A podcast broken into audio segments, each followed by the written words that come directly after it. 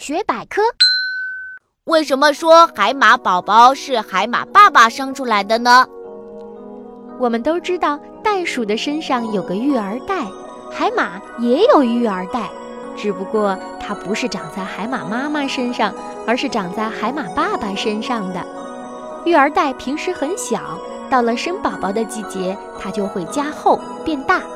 海马妈妈把快要成熟的卵宝宝一个一个的送进海马爸爸的育儿袋里，由海马爸爸进行孵化。